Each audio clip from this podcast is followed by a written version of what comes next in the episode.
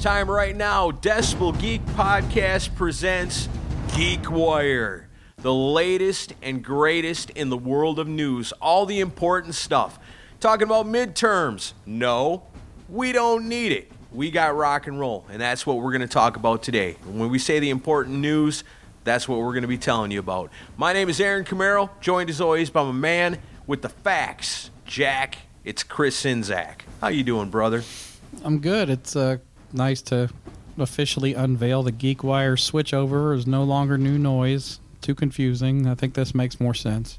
Yeah, I think so too, because you're right. You know, when people think new noise, I think that's something like radio stations like 50 years ago when they used to play new bands would say, This is the new noise coming at you, and it'd be some new band. So I could see the confusion in that, but the confusion is no more. From this moment forward, your weekly news segment from Decibel Geek will henceforth be known as Geek Wire. Yes, sir.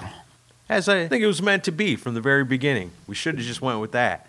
Yeah, we every now and then we'll reconsider an idea from 10 years ago. Right? hey, even Bracket Buster found its way around and got twisted and changed a little bit, and now people love it when we do Friday Night Live. Yeah, we're long overdue for a Friday Night Live. What are you doing this Friday night? I think I'm free if you want to do one. I think I'm free too. I think we should do one. Cool. Bring up, get, maybe get somebody to come on and hang with us, do a bracket brawl. Okay, cool. Sounds good. Yeah, awesome. Yeah, it's been way too long since we've done one. I meant to ask you about that tonight. You know, if we could do one this Friday, I think it's a great idea. Yeah, for sure. So there you go, people. That's your first bit of news. This Friday night, 7 p.m. Central, on the YouTube or on the Facebook. Hopefully, you're subscribed to Decibel Geek TV. I know that you follow us on the Facebook, so you'll get the notifications that tell you what it's all about. But Friday night, we'll go live with you guys once again. So much fun. Maybe we could do a bracket brawl and a beat the geek. Yeah, put the pressure on me, man. Or I could be the question giver if you want to do beat the geek that way. I was going to say, otherwise, you put together a bracket and I'll throw together a Beat the Geek. I'll I'll do the bracket. That's All right, easier. we'll find find you an opponent that night, and we'll just go from there. All right, sounds good. Awesome, right on. Okay, so you know it's getting to be that time of year as we creep closer and closer and closer to March of 2023. The biggest news in the world of rock and roll to us is Rockin' Pod coming up in March of 2023. Got all kinds of awesome people already coming. I'm going to go ahead and run through the, the list real quick if you don't mind. Yeah, on our revamped website. All right, sweet. Well, that's why it's working so good.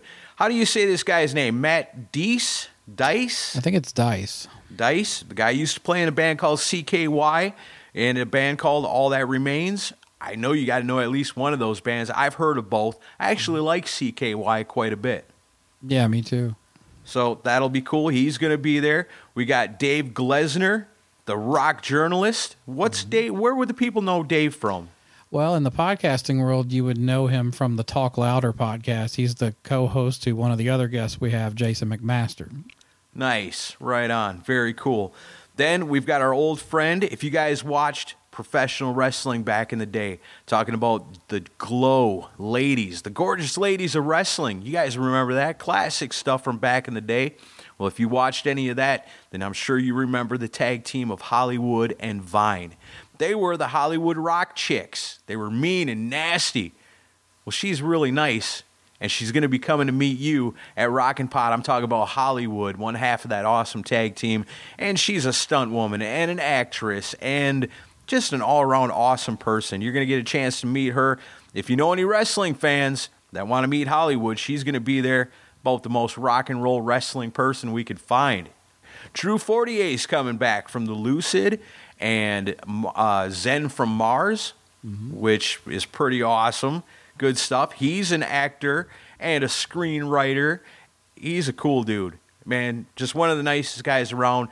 He's been a guest on the show with us before. Super cool guy. You guys know Drew. Come say hi to him. Here's one you can smarten me up to. I'm not really sure if I'm familiar with her. Samantha Newark.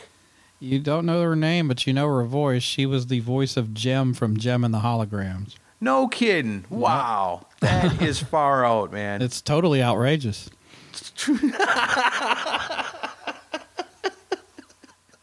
took me a second, man. I didn't watch a lot of Jem when I was a young man. I'll admit I did. yeah. But I mean, the tie into rock and roll, there you go. You know, she played Jem, which was based on a rock band, you know, mm-hmm. and superheroes mixed together. So if you got somebody that loves that stuff, bring them down to Rock and Pod. Here's somebody we're bringing back once again by popular demand. You guys loved him so much the last time. And when they did the live comedy show, this guy was out of this world funny. I'm talking about Don Jamieson coming back to Rock and Pod. Yeah, I'm excited to have Don back, and a lot of you probably remember him from that metal show. And uh, That's right. he also hosts a really cool podcast on the Compound Media Network. That's uh, Anthony from Opie and Anthony's uh, the radio show. That's his network, and yeah, Don's excited to come back. Uh, a couple more comedians uh, still being worked on, but will be announced soon. Nice. I always love that aspect of that. And I see that now happening at other like rock conventions and expos and get togethers and cruises and things where the rock comedians are being brought in, you know? And I think that's awesome because I believe that you were on the forefront of combining rock and comedy the way Rock and Pod does. And I think a lot of people in other places said, you know what? That's a great idea. Let's do that for our expo. Let's do that for our, hmm. you know, different things that they do, you know? So you know what I'm talking about. You're saying that those assholes stole my idea? No, I'm just kidding. It's fine. You know, it's an idea. I'm sure you probably weren't the first one. I'm not. I'm totally kidding. I mean, but no, I'm I'm happy for our friends in the comedy world to get get more gigs and Right. make more money and turn more people onto their their art. And it's easier for them because they're just sitting around joking about Kiss anyway. You might as well get up on stage and get paid for it, right? Yeah. Makes total sense to me. Here's a guy coming back that if you had a chance to meet him at the last Rockin' Pod, then I know you love this man. One of the coolest people we've ever met. Talking about the bass player extraordinaire and one of the best interviews I think we ever did on the Decibel Geek podcast. Talk about the one and only Rik Fox coming back to Rockin' Pod. Yeah, excited to have Rik come back to join us, and uh, you know we'll we'll mention some festivities in a minute that he's also a part of. Nice. Then we've got Jason McMaster from Dangerous Toys. You guys know that band. Man, they were killer. And they've been around for a while. And, you know, Jason's gone on to do other awesome stuff. And, like you were saying, he's a part of a really cool podcast now. But Jason McMaster, man, get out your Dangerous Toys LPs and your cool silver markers and bring them on down to Rockin' Pod and get your picture taken with them, meet them, ask them questions. It's the beauty of Rockin' Pod. It's really cool and open and free to talk to these rock stars and, and uh, people that you might think would be out of your reach, you know, to not be able to just go up and strike a conversation with. That's not the case at Rockin' Pod. Everybody is so cool and everybody's talking to each other and having a good time. Here's somebody else you're going to want to talk to a guy who has been there, done it, seen it all, photographed some of it, released some of it. I'm sure he's got some stuff that should never see the light of day. For as many things as he's seen and photographed, all your favorite bands, you got to imagine 99% of all the most kick ass rock bands in the world have been photographed at one time or another by Mark Weiss. Yep, yeah, that I'm super stoked to have Mark come, and I've never gotten to meet him before, but he put out an awesome photography book um, of his work called "The Decade That Rocked," and um, just heard so many amazing things about how what a great guy he is. But yeah, I mean, Twisted Sister, Stay Hungry. I mean, there there there a million album covers that were in your collections growing up, and he's going to be there. Heck yeah. Look him up one time and look at all the album covers that he photographed. And you're going to want to dig in your collection and go, wow, I get the photographer's autograph on my album. That's pretty badass. Mm-hmm. And one of my all time personal favorites from one of my all time personal favorite bands. Mm-hmm. I was so excited when Chris Czynszak made the announcement that my man, my fellow cheesehead, rock and roll hero, Stevie Rachelle from Tuff is coming to Rockin' Pod in 2023. Stevie spends a lot of time in California. Tuff doesn't tour the way they used to. If it's been a long time since you've had the opportunity to see Stevie Rachelle, then you definitely want to be a part of Rockin' Pod 2023 for sure. Yeah, Stevie's been great to work with so far. I'm excited to bring him, and uh, you know, it's it's funny. Aaron and I come from kind of two different fandoms of his because which I like Tuff, but I was never like a diehard fan or anything. I've gotten more into him thanks to Aaron, but he he Aaron's a fan more from the Tuff world. I'm a fan from his metal sludge stuff because Oh, yeah. I I've been a dedicated reader of that site since 1998 when it when it came on to the internet. Yep. One of the most awesome rock news websites of all time. Yeah. Funny, informative, outrageous, you name it. Metal Sludge has been called that at one time or another. Yeah. The mastermind behind it all, Stevie Rachelle. Pull out your old Metal Sludge t shirts, show them off. Stevie will be impressed. He'll like that. I thought you were going to go the other direction and say you were just a big Cheeseheads with Attitude fan. Well, I kind of keep that fandom hidden. go pack, go. Yeah, after this last game, no more hiding. so that's, I mean, a big chunk of what we got going on so far. Of course, we uh, we're doing the rare hair thing again, right? Yeah, that'll be part of the, the, the pre party concert. We just haven't done the official announcement yet, but yeah, there will be a rare hair concert at the pre party. So the cool thing about rare hair is when you got guys like Stevie Rachelle and you've got guys like Jason McMaster and you've got all these rockers coming into town, people that haven't even been announced yet. We do the rare hair set, masterminded by the one and only Tyson Leslie. What Tyson likes to do is mix and match different musicians with different guys that they probably never played with before. Maybe you would never expect them to play together. And then play a song that's totally unexpected. I have had my mind blown so many times over the years at Rockin' Pod during the Rare Hair set because you're seeing somebody up there performing something you never thought you'd see. And you're there, you're seeing it and it's never going to happen again. A once in a lifetime opportunity with rare hair to see your favorite rockers up there doing something totally outside the box. Once in a lifetime opportunities with that. I'm dying to find out what Stevie's going to be doing at the rare hair set. I'm that's probably the thing I'm most excited about right now. Yeah, I don't even know what, what he's going to do. That'll that'll be Tyson's uh, uh, area to cover. But uh, yeah, I'm I'm I'm gonna as far as Jason McMaster goes. I I'd, I mean, yeah, I wouldn't mind hearing "Scared" or "Teasing Pleasing," but I want to hear him do "Queen uh, Queen of the Nile." Yeah? I love that song. What about Sporting a Woody? Oh boy, yeah, I do like the I do like the song. It's just a goofy title. I do too. I love it all, all that stuff. When you announced this, you know, I've got all those Dangerous Toys CDs, but I really haven't listened to them in a minute. But when you announced that Jason McMasters was coming, I pulled those out and started listening to them again, and I forgot just how damn good that band was. Yeah, a lot of great stuff. It's a nice reminder. So that's what we got so far going on. You know, there's going to be a whole ton more announcements, but it wouldn't be GeekWire if I didn't ask the question. Chris Czynszak, do you have any new monstrous announcements for Rockin' Pod 2023?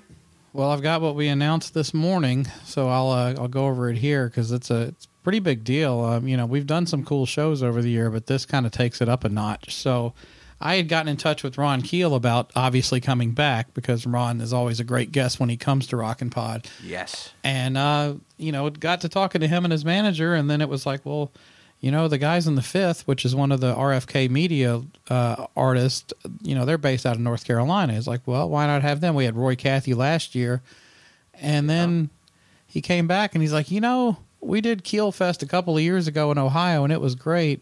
Why don't we just do it in Nashville and have it be Keel Fest too?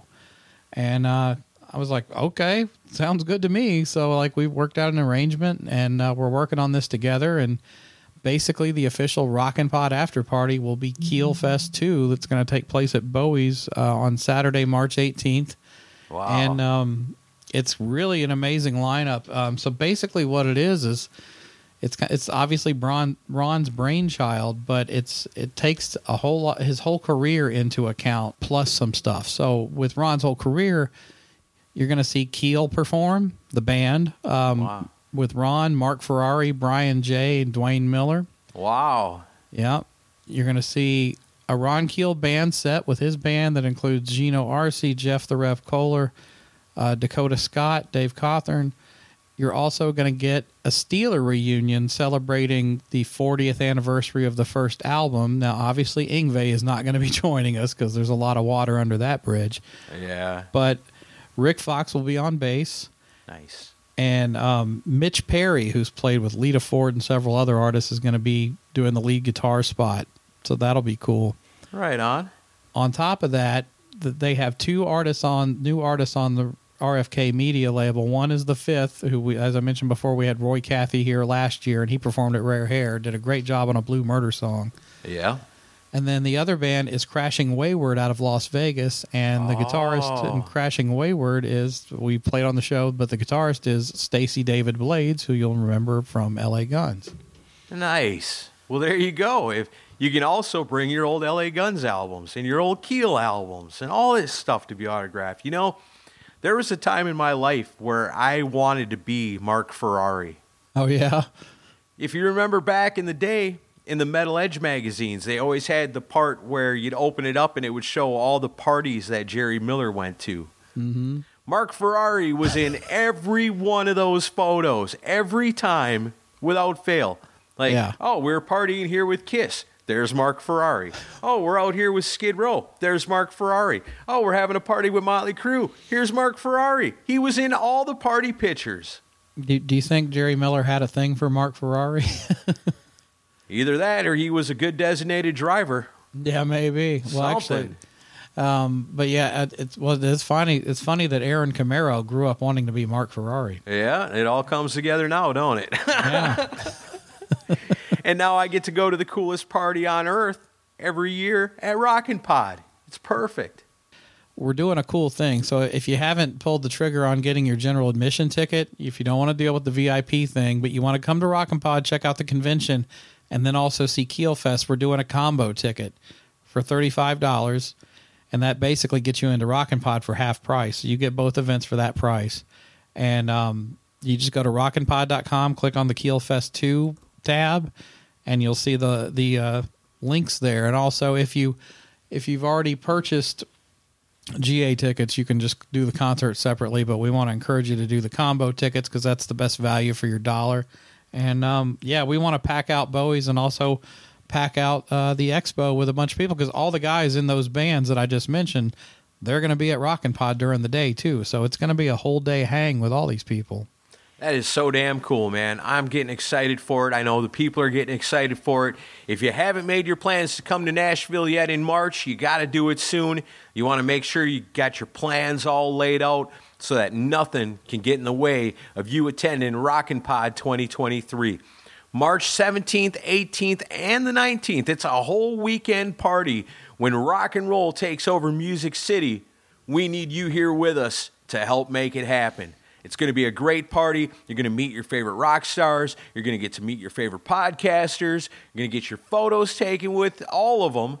You're going to get to shop vendors that are only bringing the best rock and roll stuff. They know not to bring no rap, not to bring no country, not to bring no folk music, none of that. No new age, nothing but rock and roll. And they know that.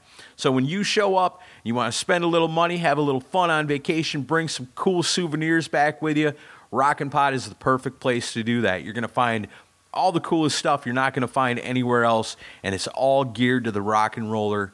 That's you. You're going to come to Nashville. You're going to hang out with us. It's going to be a blast. So there you have it. Get to rocknpod.com for all the information, your tickets, Keelfest 2. Man, got to love that. And so much more. That's Keelfest with a K.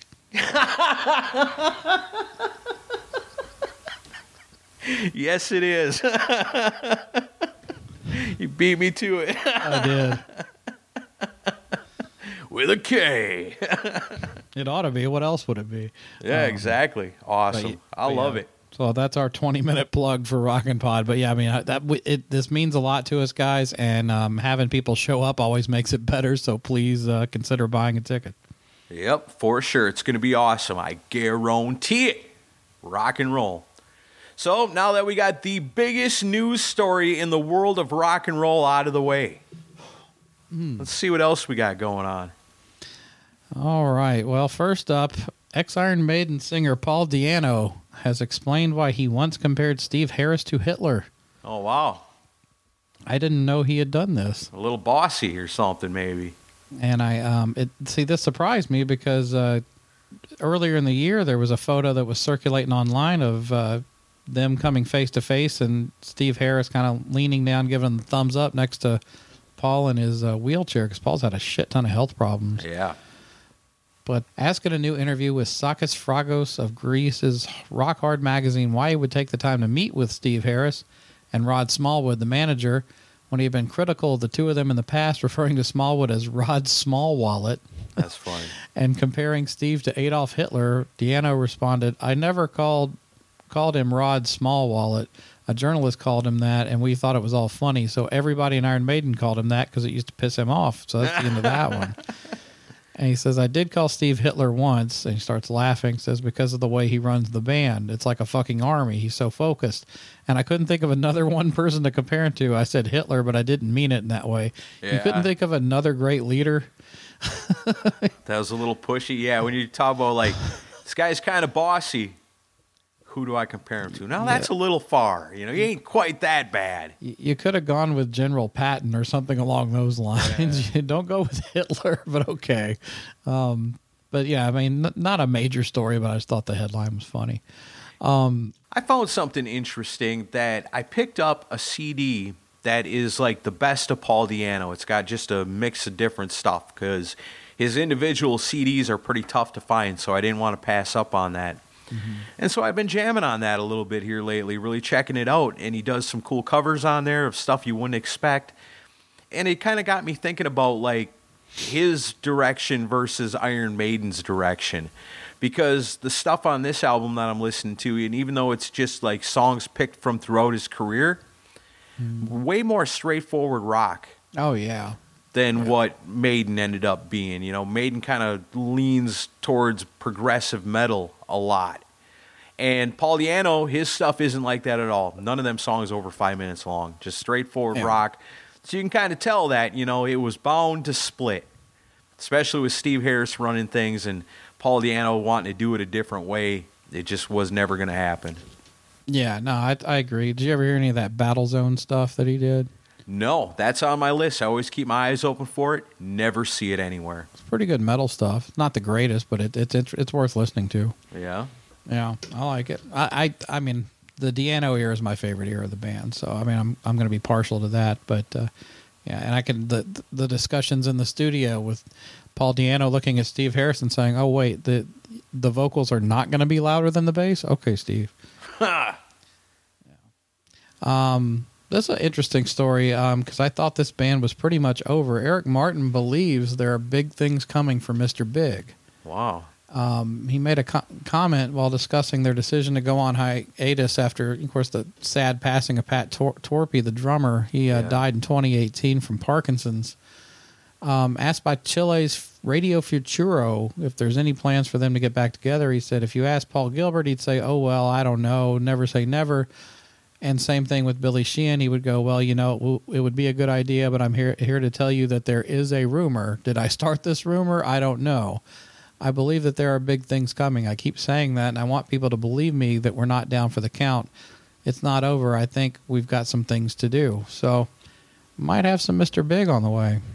I can just imagine Billy Sheehan going, "Let me check my schedule." Well, I'm in five other bands, All right. but you know what? Why not? Let's bring Mr. Big back. Yeah. Come on, Billy. You're not busy or anything. Yeah, I've got five minutes free each day. I'd like to see them do some. I'd at least like to see them live. Um, but I mean, I don't know if the if another album's in the in the in the mix or not. It'd be cool. But uh, I just saw Billy and um, Mike Portnoy started and Richie Kotzen started kind of teasing that uh, new Winery Dogs material is about to come out. That's cool. I like winery dogs. Yeah. So you know, and I I heard they're supposed to tour next year, so we'll see. Mr. Big would be an interesting one to do the best and worst of because, like White Lion, this is another one of those bands that I knew Billy Sheehan from the Dave Lee Roth band, so I really wanted to like it. But mm-hmm. at the time, like you got the ballad shoved down your throat, and all the girls really liked it, so that made me not really want to like it.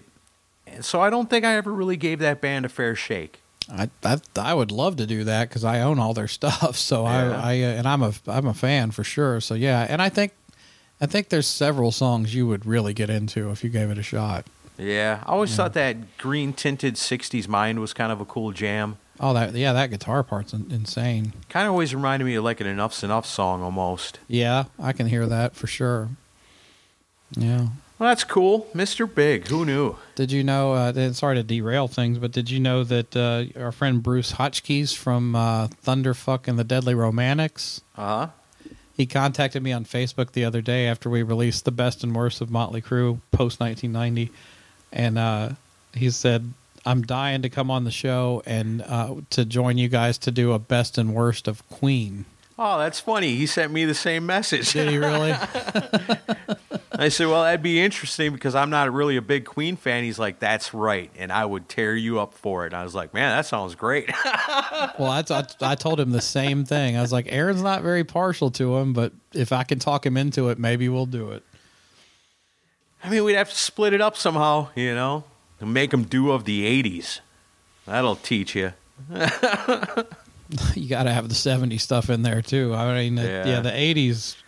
Even I have a lot of reservations about some of their 80s stuff. Yeah, that's why I never um, liked Queen. I never really gave them much of a chance because my era was Radio Goo Goo, Radio Gaga bullshit. that was the first Queen song I ever heard. I never really went out of my way to hear any more, except for the if- stuff everybody's heard. If you pick up like News of the World and um, Sheer Heart Attack, I think those albums Yeah. you would you would get into. But I mean, um, I have listened to some Queen since we started this show. Mm. Big shout out to Ogre Battle. oh, that song rules. Yeah. Somebody asked me about that. They're like, You like Queen? Oh, I like the song Ogre Battle. And they're like, What? oh, you never heard that one, huh?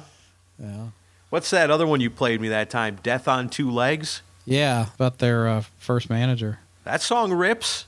Yeah, it's a it's a very angry song. You know, so there are. I know that Queen does have the potential for me to like them, especially Brian May. His guitar playing is killer. I always loved his tone. The part in Bohemian Rhapsody that really kicks in and rocks, I love. The rest of the song, eh, I don't know. Scaramouche, when Wayne and Garth start headbanging, count me in. right? All right. Well, next story. Um, Ratt singer Stephen Pearcy spoke to Sean Ratchis of Laughing Monkey Music. God, all these show names are so wild. About his upcoming collection of music Legacy, which is due in early 2023 via Golden Robot Records. According to Steven, the set will include never, never before heard Ratt songs, solo tracks, re recordings, and new versions of previously released tunes. Oh wow! He says, I'm putting the finishing touches on Legacy, and the problem I was having was a good one because there was so much music to choose from through my history of music and catalog. Quality stuff, not just hissy, hissy, scratchy LP or cassette, whatever form it was recorded. We're taking time with it. It's kind of a story, actually, because there's some stuff like interluding into songs, and you hear us discussing rearranging Wanted Man, early stuff like 1983 or 82. I mean, it's crazy, but it's all good. My problem was picking songs. Now I've got it, so there'll be probably a part two. And he said, um, he continued, not most, but some of the stuff that I've got were from bootleggers, and I'm the best bootlegger out there for Ratt or anything that I do. So I pretty much found the same thing, but in better quality. Going back to like in the 80s, you get these double album live bootlegs in Germany and Japan. I've got all those also talked about a possible collaboration with Jake E. Lee. Actually, began his career as a member of Mickey Ratt, as a lot of you know, Yeah. um, uh, the name they had before Ratt. He says, "I have some tapes with Jake all over the place." A lot of people have always asked if we ever wrote a song when he was in the band. Well, we actually did go write a song together, and I've got it, and it's going to be on Legacy. Wow. I wonder if that's the one we played on Demolicious the last time we did that because we played an old Ratt, Mickey Ratt, with uh, Jakey Lee on it demo.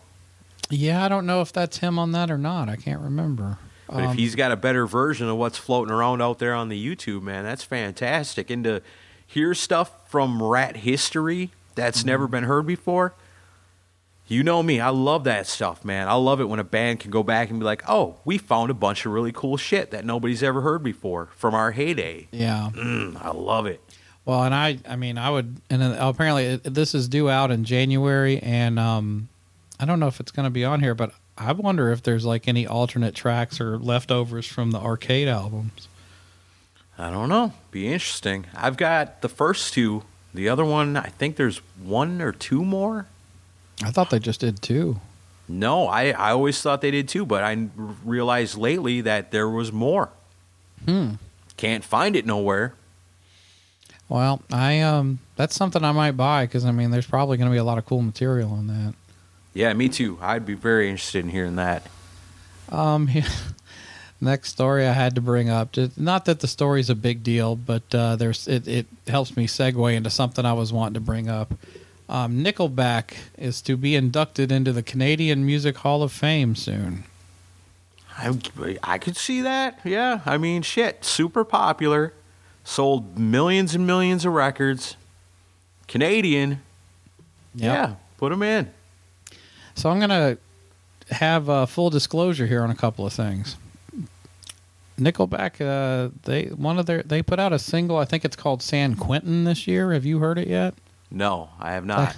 It's actually really good. Yeah. Um, yeah, I kind of like it. And um, on top of that, the, it's this is the weird thing that I have to give them props for what they did here. So I'm a you know since I work from home now, I watch a lot of YouTube. So I'll just surf and find all kinds of wacky stuff. Well, anyway, a year or so ago, I noticed these. There was two channels that popped up. One was called Eric and Daryl, and it's basically these two guys who are like our age now, but grew up in the you know mid to late '80s, early '90s, and they would videotape themselves doing all this goofy stuff around their house, around their neighborhood, and they were metalheads, and it was uh, out in Alabama.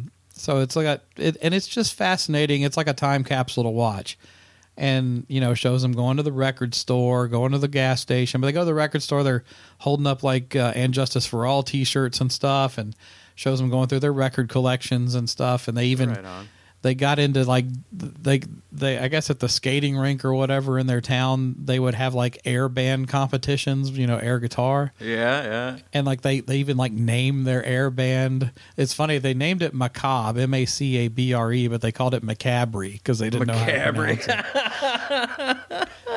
it's just so That's it's, awesome. It's it's priceless. But anyway, they and it like these they're these videos of them doing this stuff got super popular on YouTube, like just like hundreds of thousands of views, wow. maybe millions. I can't remember, but so that's one video channel. Then the other one is a, is a guy named Lynn Enders who he was a little older than these kids, so he was like in his high school years videotaping stuff around the same time, and he's from like up in the Oregon area, and his stuff is great too because it shows them partying, smoking dope, listening to metal albums and stuff and um, it's just all these awesome home movies that'll really tr- like truly take you back in time. Man, you got to put some links to that in the show notes. I absolutely will. It's it's just a blast to watch. So anyway, I, have been a fan of these two channels for a while, and like, and you know, Lynn Enders will put his stuff out, and he gives commentary as himself now. Um, and then the Eric and Daryl guys, it was cool because one guy in the videos is this guy Larry, and he's he's not not Eric or Daryl obviously, but Larry's kind of the star of the videos because he's just so the, he's just a real personality. And they get during while going back through these, they get Larry, who's a grown adult now and is an attorney, to watch the videos with him and kind of reminisce. So that's wow. interesting. That's but, cool. But the where Nickelback comes into this is they just released a video for a song they put out called "Those Days," and the song's okay. I mean, but the but the, the spirit of the song and the idea behind it's great because it's basically about growing up in those in that era and how much fun it was and how different life was. And in the video, it's it's the guys in Nickelback going into a garage, picking up gear and starting to play. And there's like 80s stuff all over the walls and stuff. But then also there's these shots interspersed from these two YouTube channels, their old home videos throughout the whole song. Wow. And it's just it it's just kind of heartfelt. Yeah, it's kind of corny, but it for people our age, you'll really get a nostalgic vibe out of watching it. And yes, they did pay these guys that were the YouTube creators. They didn't say how much, but they paid them well enough to license the material. So it worked out for everybody. Well, there you have it, folks. Breaking news. Chris Czynszak said something nice about Nickelback. Mm-hmm. Alert CNN. And I like their new. I like their uh, San Quentin song. It's actually pretty good. Right on. Well, I was gonna save that for uh, the uh, save that for the new music announcements coming up a little bit later on. But yes, Nickelback does have a new album coming out next week. Yeah, and I guess so. That's the San Quentin and the song "Those Days" that the video was made for. Are going to both be on that record. Very cool. Yeah. And then after wanna- we're done, after we're done with that, then we can do our best and worst of Nickelback, right? Mm, maybe later. Okay. I've been kind of I've been buying Nickelback CDs when I find them for 99 cents Oh yeah. and I've been stocking them up for when the day happens, I'll be prepared. I'm probably not going to listen to them until that day. but at least I'll be prepared. Okay. All right, what else we got? All right. Well, Foreigner uh, has announced their farewell tour. I saw that. It will launch on July 6th of 2023 in Atlanta, and uh, I, I don't know. There, I mean, not a whole lot to say here, but uh, other than you know they've uh, they've held it together pretty well. Now, obviously, it's I don't think there's any original members left. I think Mick Jones shows up for a you know a show here and there, but I think it's pretty much Kelly Hansen and Jeff Pilson and some other guys. But Yeah. I have to say, I, from I've I've never seen Foreigner live with this or any lineup, but it. I mean, from what I've seen online, they sound pretty great. So uh, maybe they're picking the right time to do this, uh, unless of course it's just a ploy to sell tickets, and then they'll go back out again after a year. Who would do such a thing? I can't imagine who would do that, but no bands do that, right? No, none of them. That'd be that'd be dishonorable. The road construction tour. Yeah. Um, okay. It will be here in Nashville. Um, it's going to be here July 11th. Maybe I'll go see this one since I've never seen them live. I've never seen Foreigner live either. But I do want to know what love is, and I want them to show me. And that's the problem again. that's why I was never a Foreigner fan because I came up in the era of that song. Not Head Games, you know, not Blue Monday, Dirty White Boy. Not Dirty White Boy. I didn't know none of those songs. All I knew was I want to know what love is. I was like, ugh, Foreigner sucks. And then as I got a little older, then you'd start hearing the classic rock songs that they play, and then you go, well, maybe there is a little something to this Foreigner. And then you get in on some of the deeper cuts and like get down in their like third, fourth albums. There's some cool shit in there. For real. Mm-hmm. You know, I don't I like I said, when I was young, I would never even want to listen to it. I'd say, no, fuck Foreigner. But now I actually got a lot of respect for that band. Right. So now maybe we'll get what you predicted in that Hurricane reunion. yeah, the world's really clamoring for that one. I mean, after after it's after this is over, then Kelly Hansen's got to have something to do. Hey, you got Jeff Pilson. There you go. Put out a new version of Hurricane. Playing their big hit, I'm On to You, and Yeah. some other songs. Well, what a great song! You know, if It you're a gonna- great song. If you're going to be known for one song, which those guys pretty well are, Yeah. that's a pretty great song. and the uh, Slave to the Thrill album cover. I mean, Oh yeah, Hot damn. yeah, that's good stuff. Uh, this not a big story, but it, interesting. Uh, Kurt Cobain's 1989 stage played, smashed, and signed guitar used on Nirvana's first tour has sold at auction for four hundred eighty-six thousand four hundred dollars. Wow.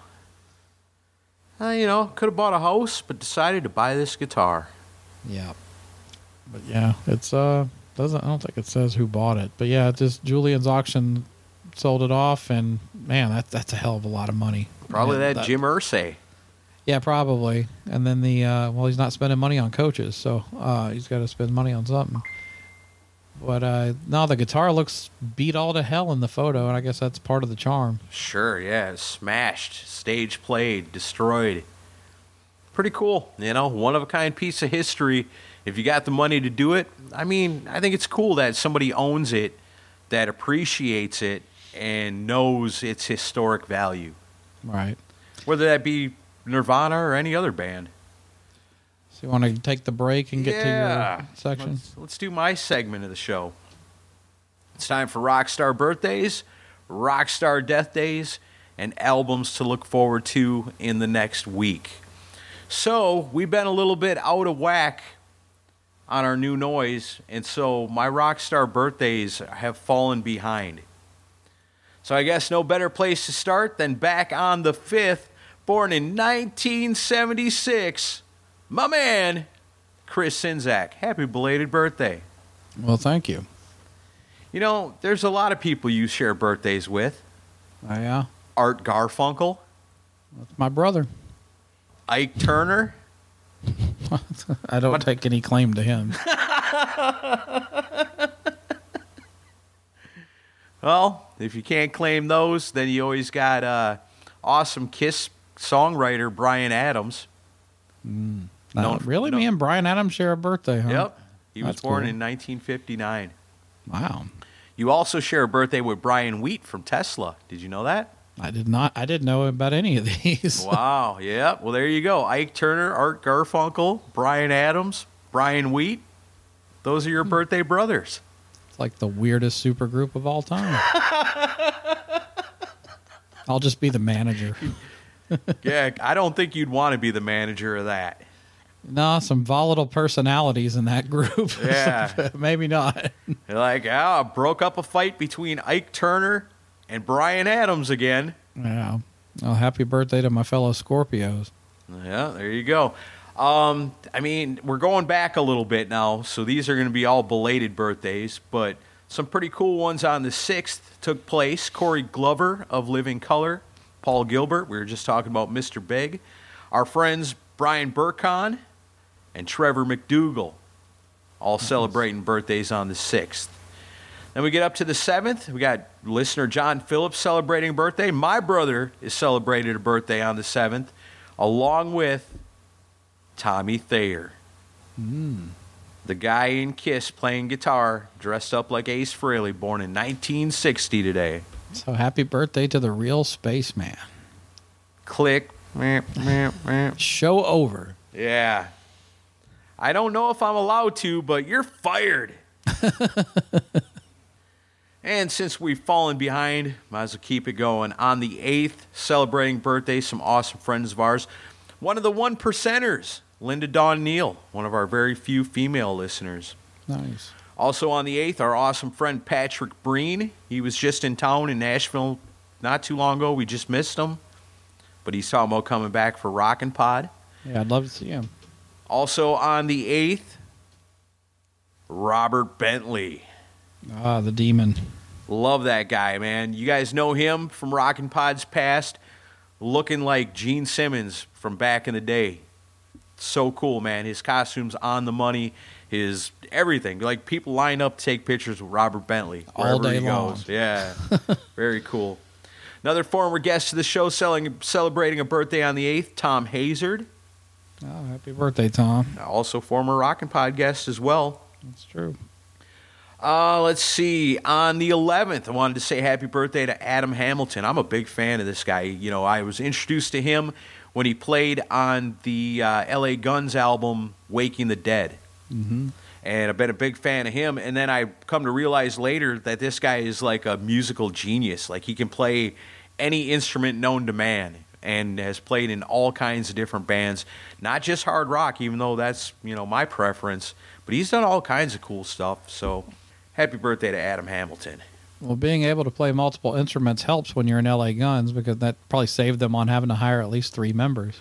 Right, yeah, and I think that's kind of how it went. Like he was playing drums, but he also played some bass and he maybe played some guitar and helped write a song or two. And Yeah. you know, when you got an all star like that in the band, I mean, it, it just makes it easy. And you know, those LA Guns albums that came out in the '90s, especially Vicious Circle and Waking the Dead, and Man in the Moon, all mm-hmm. three of those very under the radar albums. Nobody was really giving two shits about LA Guns at the time. You know, in the in the media in the world, everything was all Pearl Jam, Nirvana.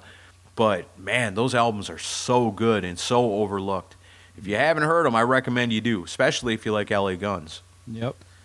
All right, then on the 12th, celebrated a birthday born in 1964. Here's another former Rockin' Pod guest and guest of the Decibel Geek podcast, the one and only David Ellefson. Oh, yeah, it is. Was his birthday recently? Yep, and we're going to try to get into the future a little bit too. But before we do, also celebrating a birthday on the 12th, Christian Swain, co founder Yeah. of Pantheon Podcasts. Happy birthday, Christian. Yeah, he was. I sent my belated uh, greeting to him today, actually. That's awesome. Good dudes over there at Pantheon, you know, bringing it to you. If it weren't for them, we'd be charging you $50 per episode, but they said no. Got to do it for free. And we said, Really? okay. Damn. I don't know if I like him anymore. No, I'm just kidding. Got to give it to them for free. They deserve it. And we said, you're right. They said, you, you uh, steamroll the whole thing and we'll make it happen. And they do. All right. So let's see. Celebrating a birthday on the 15th, here's another former guest to the show, Jeremy Owsley. oh yeah, I love that guy. Drives the buses that get the rock stars from town to town, making sure they're at their shows on time. Super cool dude. Ran into him at the Anthrax show. Love Jeremy. Yeah, good guy. He was a fun one to have on the show. He had some cool stories. You think about like people that see stuff that don't normally tell their stories, and we know that he didn't tell us everything he's ever seen, but he told us some really good ones. Yeah, when he uh, retires or stops being a bus driver, uh, we're having him back on so he can spill all the beans. Yeah. Now tell us the real story now that you ain't got no job to lose. All right, let's see who else here. On the 16th, Byron Nemeth, listener to the show, rock and roller himself, new Nashville resident. I guess he's been here for a little while now. Well, he's former Nashville resident now. He moved to Vegas. oh, he moved away already? Yeah, Well, shit, that didn't take long. A real Rolling Stone, that guy. yeah, he's a great guy though. Very cool. Also on the 16th, Christopher Williams, drummer from Accept. Nice. former guest of the show. Here's another former guest of the show. Is it all former guests of the show? No, maybe some future ones, but this one was a cool one you did way back. Uh, celebrating a birthday on the 17th, Blanche Napoleon. Ah, I need to touch base with her. I haven't talked to her in forever. Yeah, that was a pretty interesting interview. I don't know if she really didn't want to talk about Vinny that much. I just think she had good memories of him. So Yeah. she's like part of a small club. There you go. See, there are people out there that actually had good experiences with Vinnie Vincent, and the Decibel Geek podcast can prove it to you with that interview with Blanche Napoleon. All right, happy birthday, Blanche! Celebrating a birthday on the 18th, born in 1962, Metallica guitarist Kirk Hammett. Where do you rank Kirk Hammett? Like of all time? Yeah, of all time, you put him right up there. No. No, Uh, I mean, he's good, but no, I could. There's so many guitarists I'd put ahead of him. I don't know, man. You listen to some of that early Metallica. I mean, listen to the first album. Look at Ride the Lightning, Master of Puppets. I consider Kirk Hammett to be one of the very best of all time. In the thrash world, yeah, but I don't know. I just that's a whole episode unto itself. I enjoy his guitar playing immensely. I do too. I, I mean, I, I, I own I think just about everything he's worked on, but no, I just, I don't know. There's just a lot of people I'd put ahead of him. All right, celebrating a birthday on the 19th. Another former guest of the show, good friend of ours, Rockin' Pod party person, Mark Striegel. Oh nice. Always liked that guy. mm Celebrating a birthday on the 23rd, one of our favorite people on the entire freaking planet. How she's never been on the show, I'll never know. We got to change that one of these days. We spend a lot of time around her at Rockin' Pod. She's out on the cruises, making people laugh. She's pretty much anywhere that there's some kind of rock convention now. If they need comedy, she's the go to. One of our all time favorites. Happy birthday to Courtney Cronin Dold on the 23rd. she's the best. Yeah, so cool, man. Love her a lot. Great hanging out with her in L.A. recently. Nice. Jealous of you for that. but looking forward, I'm sure, hope that it can, things can work out that she can come to Rockin' Pod next year. You might be seeing an announcement soon. It's not comedy without Courtney. Of course not. She's got to write everybody's jokes. That's right. And we know she writes all their jokes because they all blame her for the ones that fail, but don't never credit her for the ones that are awesome. but we know, I'm not touching that one. we know the truth. We know. All right, let's see. Celebrating a birthday on. You know what? That's far enough. That should put us. That should put us right up pretty even for the next time we come in. I think. And who who better to end it with than Courtney? So those are your rock star birthdays for this edition of GeekWire. Happy birthday, dear rock stars! Happy birthday to you. Oh yeah, somewhere in there, Steve Gallenvari too. Happy birthday. Yeah, I sent him a message the other day. All right. So those are our rock star birthdays. If we stay on track, these don't have to be so long. we got a lot of friends. Yeah, we do. All right. So let's talk about rock star death days. These are the people you want to remember in the upcoming week after you listen to this. This first one, man, back in 2008, I can't think of a better way to go. This is the rock and roll style right here. Talking about Mitch Mitchell, anniversary hmm. on the 12th, a member of the Jimi Hendrix Experience. You know how he died? I can't remember. This man died at 62 years old in his sleep in a hotel room during the Experience Hendrix tour in 2008. I saw him right before he died. Yeah? I saw that tour. It was awesome. That's amazing to me that that guy was rocking in the 60s through the 70s, through the 80s, the 90s, the 2000s, all the way up to 2008. And what was he doing right up to the last minute? Man, he was out there rocking. Yeah, he it was an amazing show. He's beating the living hell out of his drums the whole night. And he was an old timer then, Yeah, still killing it. 62 years old. What a way to go. Much respect and love to Mitch Mitchell. Also, remembering this time of year on the 12th, the passing back in 2015 of the filthy animal, Phil Taylor from Motorhead. yeah, Liver failure. Can you believe it? yeah. I can believe that. Hard partying man. Yeah, Crank up some Motorhead, old school with Phil Taylor. Also celebrating the memory of the loss in 2017 at the age of 64, rock icon Malcolm Young. Mm. Multiple Oh. ailments. yeah. He was an amazing player. Amazing player, amazing songwriter. Man, how much that guy had to do with the sound of ACDC and the longevity of the band and the amazingness of the music over the years. That one hurt. That one hurt when he died because I thought, this is it. That's the end of ACDC. They find a way to carry on. But, I mean, Malcolm Young, got to love that guy forever. Yeah, Then on the 19th, we're going to celebrate the memory of Kevin Dubrow, passed away in 2007 at the age of 52. Sad way to go. Uh, maybe not as rock and roll as Mitch Mitchell, but stereotypically rock and roll. He dies of an overdose in his Las Vegas home. yeah. That was a sad one. Yeah, poor guy. They don't find him for a couple of days. That's the classic tale of somebody that's cleaned up, not doing drugs for a long time, decides one night, hey, what's a toot gonna hurt? Do you know his brother's a celebrity on TV? Really? Yeah, he's like a famous Hollywood plastic surgeon. I did not know that. Yep. Wow. Mm-hmm. Let's see. And then the last one we want to remember this upcoming week. We got some big ones coming up before the end of the year, but this will be the last one for this week for our, well, not so happy death days, I guess. We remember on the 19th, passing not too many years ago, 2021, at a young 49 years old, Hank Von Hell of Turbonegro. That one shocked me. I don't think there was ever like an official announcement of what killed him. They just kind of said, you know, years of hard living.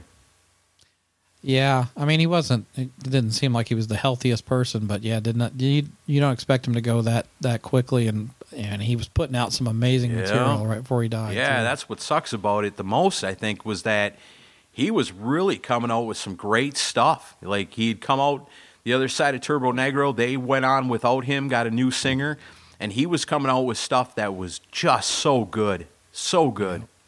And I was so excited for it. And I remember that one album that came out was one of my top albums of the year that year. It was like up in the top five. I was so excited for it. Still jam on that album all the time. Love it. yeah, it's great stuff. And it was thinking, great, you know, this is awesome. You know, Hank Von Hell is going to be around for many years putting out all this great music. And then all of a sudden, one day out of nowhere, he's gone. yeah, Love your rock stars while you got them. Crank some old Quiet Riot, some old Turbonegro, some ACDC, Motorhead, and Jimi Hendrix this week. And let's remember these folks, rock and roll legends that have left us way too early. Mm-hmm. it's the same story as always. You know, when these guys are gone, who replaces them? Hopefully not holograms. yeah, well, I skipped over the Metaverse Ozzy concert thing today. Yeah. Kind of kind of goofy. All right. Well, then let's wrap up my segment here with talking about some new albums coming your way. Got a couple that came out last week. Last in Line came out with a Day in the Life EP. I know those guys are coming to town here in Nashville pretty soon and are out on mm-hmm. tour. If you love that stuff, the old classic Dio, these guys sound like kind of a continuation of that. You got to love it. Last in Line got a new EP came out on the 11th. Also out on the 11th, new album from Autograph called Beyond. Mm-hmm. Boy, there's some some drama in that camp these days. Well, and then what? One of their main guys just passed away not too long ago. Well, Randy Rand, the bass player, passed away, and he was kind of the only remaining original member that was in the band. But you know, Steve Lynch and Steve Lynch has been making posts, and uh, Randy Randy Rand's widow's been making posts about the guys picking up and going on, and it's a long, uh, it's a convoluted mess right now. Hmm. Kind of makes you wonder what that album's like. It'd be interesting to hear. I mean, Jimi Bell's a great player, though. I like I Yeah. like his playing. Yeah, me too. I discovered him many years ago on some kind of compilation CD, and it mm-hmm. was like, who is playing guitar on this song? And it was a guy named Jimi Bell, and I never heard of him before. And then later on, he comes up here and there in conversation. It's like, okay, I didn't know who he was, but a lot of other people sure do. yeah, he's a great player. And then on the 11th, also, this one I'm excited for, the brand new one from Enuff Z'Nuff, album called Finer Than Sin, came out last week on the 11th. Mine will be in the mailbox tomorrow, and I'm very excited to hear it. They've released a single with a video called Catastrophe. Have you checked that out yet? Yeah, it's all right. Did you pay attention to the lyrics? Uh, no, I guess not. I just kind of listened to it one time. Uh, definite shots at Donnie Vie being taken in that song. Oh, man. Yeah, as it goes, I guess. Fuck. Yeah. I hate that. I hate that they can't get along. I understand that Me they can't too. play together and they can't be in a band together, but you know, I don't know. Like one minute Chip's saying, "That's my brother," you know, I love him. Wish the best for him. Yeah. And I hate to hear like he's writing songs that are Enuff Z'Nuff diss tracks. Well, I mean, Donnie did it with that Troublemaker song, so I guess this is Chip's uh, Yeah. response to that. Dog on a bone. I guess Mm. if they can't write songs together, they write songs about each other. It's like a it's like a divorced couple. oh man, hate to see it, but I am excited for the new Enuff Z'Nuff album. Yeah. the first songs it's okay but usually to me it seems like with Enuff Z'Nuff they always find a way of releasing a single for me to go ooh i don't know about this and then get the album go oh, okay all right this is all great. Yeah. I'm I'm looking forward to hearing the whole thing. yeah me too. I will let you know tomorrow once i get it. Bet you it's going to be awesome. So then i only got a couple more for next week. You can look forward to the new album. From what i hear it will be their last album from disturbed called divisive. Comes out on the 18th They're saying it's their last album. I think so. I read something about that saying that this might be it for them. Hmm. They're going to retire after that. Disturbed, Well, think about it, they've been around for a long time now. Yeah, I think the first album came out in '97. Yeah, released a lot of albums since then. I've always liked Disturbed. I like some stuff. Yeah. And then, as you alluded to earlier, so excited, the new album Get Rollin' by Nickelback, also out on the 18th. Will that make Chris Czynszak's top albums of 2022? Stay Look- tuned in December to find out. Let's not get crazy now. Yeah, it's going to be tough. There's a lot of great albums that came out this year. I think probably the biggest news story this week no new album from King Gizzard and Lizard Wizard. That'll change in two weeks. I don't know if they must be going for some kind of world record or something like most albums ever released by a band. I don't know. It's wild. They got to be chasing it down pretty quick. Yep. And so there you have it. There's your Rockstar birthdays, Rockstar death days, and new music to look forward to right here on GeekWire. There you have it. We got any news stories to round us out? Couple. Um, I think I'm gonna skip over the. We talked about Zakk Wylde and Pantera enough. I'm gonna skip that one today. But uh, this one, uh, this will generate did- some. Hang on, I got something. Late breaking news: Zakk Wylde is learning Pantera songs by watching YouTube videos, Yeah, just like all the other young guitarists out there nowadays. I would have killed to have had YouTube back in the '90s. No kidding. I'd have probably actually learned how to play guitar halfway decent if I'd have had the internet back then. Back then, Right. we didn't have it so easy. You wanted to learn how to play guitar, you couldn't just look it up and watch your favorite player play it. You better hope you got a VHS tape. You could watch it and rewind it and watch it and rewind it. But yeah, otherwise there was these things called tablature. Young kids won't know what that is. Uh, which were never guaranteed to be accurate either, Right. And a lot of times were not. Yep, yep. Um, okay, so this will generate some discussion. Here's some Kiss talk for you. Um, Vulture, uh, which is a website that does a lot of in-depth articles, uh, put out an article called "All 240 Artists in the Rock and Roll Hall of Fame Ranked from Best to Worst."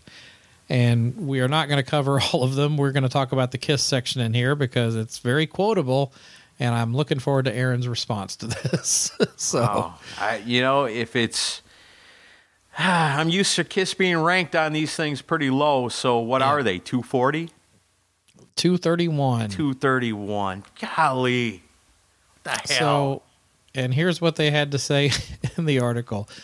Another 70s era outfit band with two and a half decent songs and many decades of pointless recording and touring. Today they are not a rock band anymore. I agree with that. Just a screechy PR operation in front and some guys who go through the motions of recording once in a while before going out on the road, which is where the money is.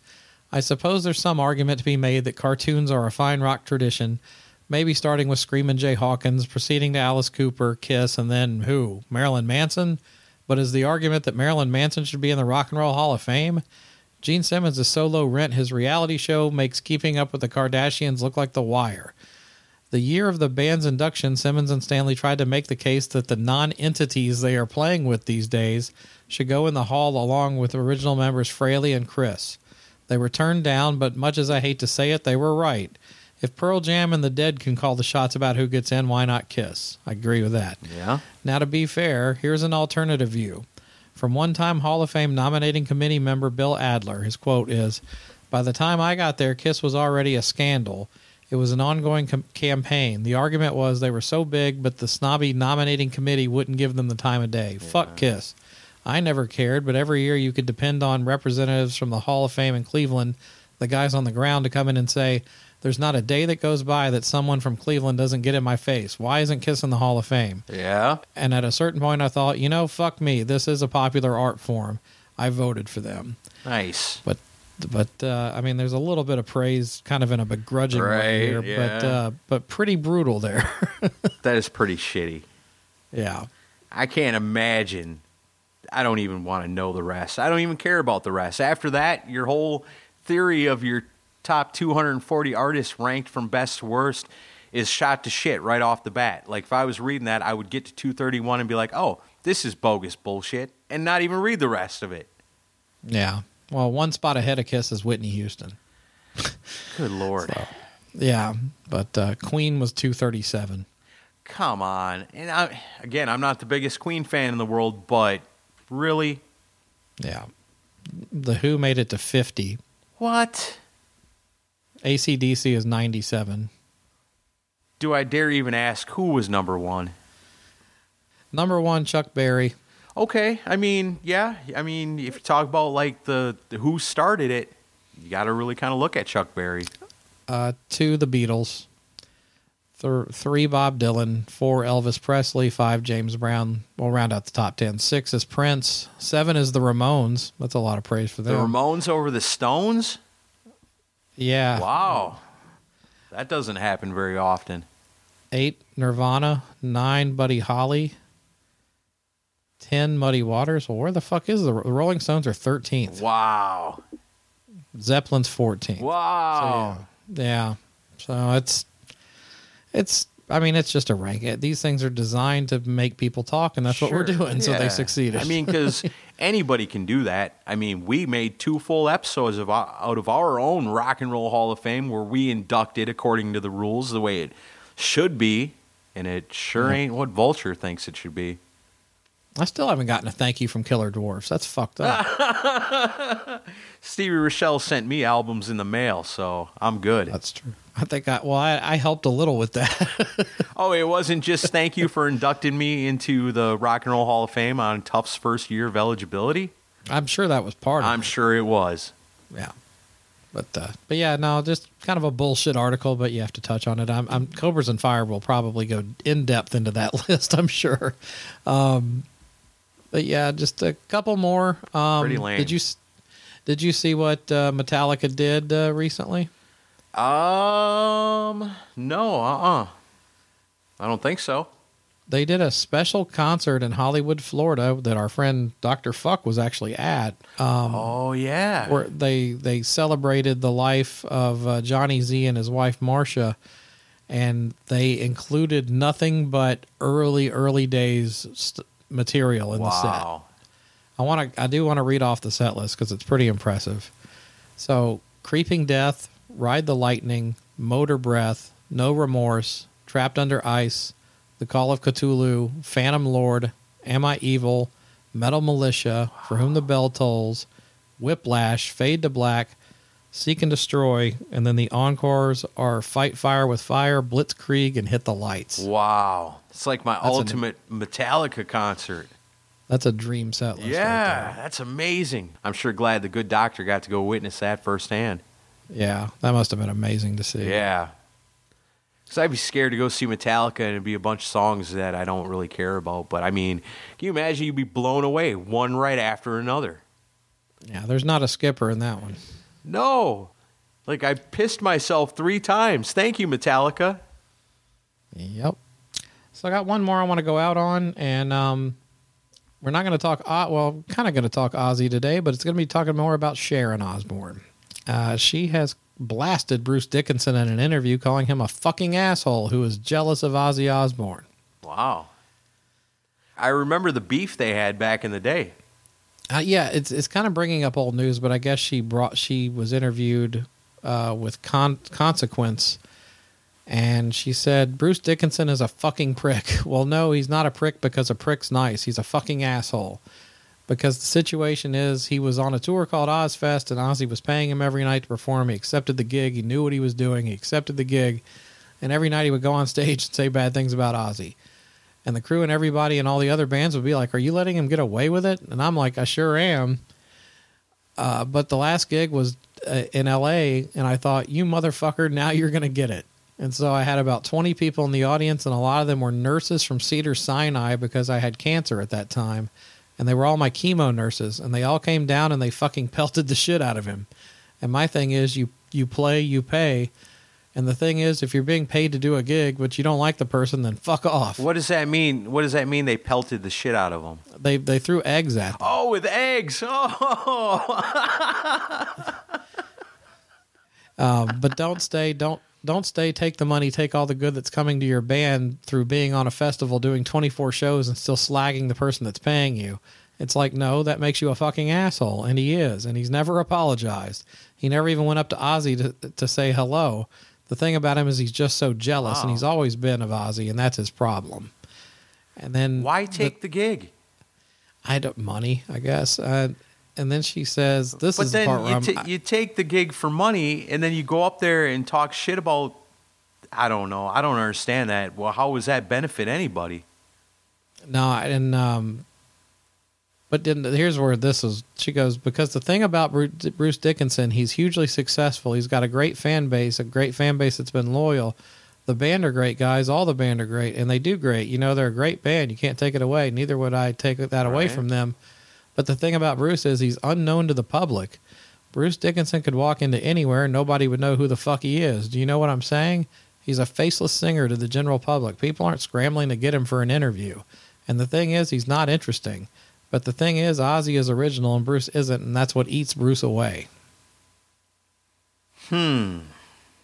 I disagree on that one. I mean, to the point of being a faceless singer, I think about like people, like singers and bands that are instantly recognizable that couldn't walk into, say, a Starbucks or something. Like if I'm hmm. standing in a Starbucks and Ozzy Osbourne walks in, I think a good number of the people in there are going to immediately know who he is. Yeah. Iron Maiden, on the other hand, they were never on their album covers. Mm-hmm. You know, you've seen, if you look at the Ozzy discography, it's Ozzy on almost every single album cover. Well, yeah. Iron Maiden always had the awesome artwork. So, as far as being somebody that's instantly recognizable, I could see how that would take an effect where people might not recognize Bruce Dickinson walking into the Starbucks, you know, especially nowadays, a little bit older, you know, short hair, could be anybody. All right. But it probably's got a lot to do with the fact that if Iron Maiden would have had pictures of themselves on every album cover instead of artwork, that might mm-hmm. not be the case. Well, and her saying that Ozzy's original and Bruce isn't. I don't know. There's not really that many people that sound like Bruce Dickinson, and I don't. And there certainly didn't seem to be anybody that sounded like him before he came on the scene. yeah, there's people now that want to sound like him because they want to sound like Bruce Dickinson. But as far as originality at the time, I don't think anybody sounded like him. No. You know, I mean, he, he should have bit the head off a dove or something, and maybe he would be more less faceless. I don't know. But, uh, to go and accept a gig, I'm going to be opening up for this band, whatever band it is. You know, it's like me and Chris Czynszak are going to go do comedy before the Nickelback show. But then all our jokes are about how shitty Nickelback is. that sounds like a fun gig While it lasts, you know. for one night. But I imagine, you know, if you do that, you know, you got, I mean, for Ozzfest, it's different. Iron Maiden is strong enough on their own. They don't need to be on Ozzfest. But to go on there and say, hey, everybody that you you are here tonight to see the band coming up later on. Let's hear it for the band coming up later on. You hear that a million times from the opening acts. We thank the headlining band for allowing us to be on stage warm up for you folks you know this that. You know get out there and be like yeah we're opening for these fuckers but you know they suck. You're probably not going to get a good reaction. I mean maybe on the festival it might be a little bit different but on like a tour I don't know if everyone's there to see Ozzy because it's Ozzfest. Right. I think you'd piss off a good portion of the audience by doing that. Well, I, I remember when this happened at the time, and I, I think the only thing I can remember Bruce really saying about Ozzy, he was doing it kind of indirectly. He would say stuff in between songs, something like, You're never going to see the guys in Iron Maiden do their own reality show. Hmm. And that was when the Osbournes was on TV. Yeah. And you know that that was, that was certainly not Ozzy's idea. That had to have been Sharon's thing. Oh, for sure. And I think that's what pissed her off the most. Yeah, I mean, because you can't slag on Ozzy for you know his place in rock music history or royalty, Yeah. but Well- you can give him shit for doing a reality show because that's not very metal. You can, but I wouldn't be doing it from the stage at a show called Ozzfest either. That you're getting paid to be on. Yeah, not a good. It's not. It's poor form on Bruce's part. Yeah. So I do agree with Sharon on that. I, I, think know it's pretty awesome that she set him up at the end to get pelted. Can you imagine you're up on stage playing and people are actually throwing eggs at you? oh yeah, Like, and you don't even know what it's about at the moment. probably. Yeah, the band was probably shocked. I do. I think I remember seeing video footage of it too back in the day. Like, he didn't know. They weren't down there with a sign saying this is from Sharon or this is from Ozzy. Mm-hmm. All of a sudden, them eggs just start flying. You got to be like, what is going on? Oh man. Egg on your face, Bruce Dickinson. Yeah. Don't fuck with Ozzy. Well, that's all I got for GeekWire. All right, well, there you have it. That's your Geek Wire for the week. The latest and greatest happenings in the world of rock and roll. And who better to bring it to you than myself and Chris Czynszak? And we're going to keep doing it every single week. We got more stuff coming your way. A lot of cool things before the end of the year. What we're doing next, I'm not really sure. I had an idea, but I don't think it's a good one. I need to talk to you about that when we get done. okay, we'll do. All right, we'll see everybody else next time. See ya.